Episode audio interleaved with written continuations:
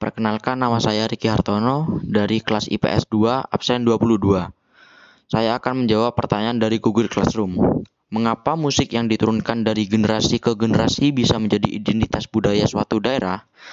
Jawaban saya adalah karena musik yang diturunkan biasanya adalah warisan dari suku bangsa tersebut.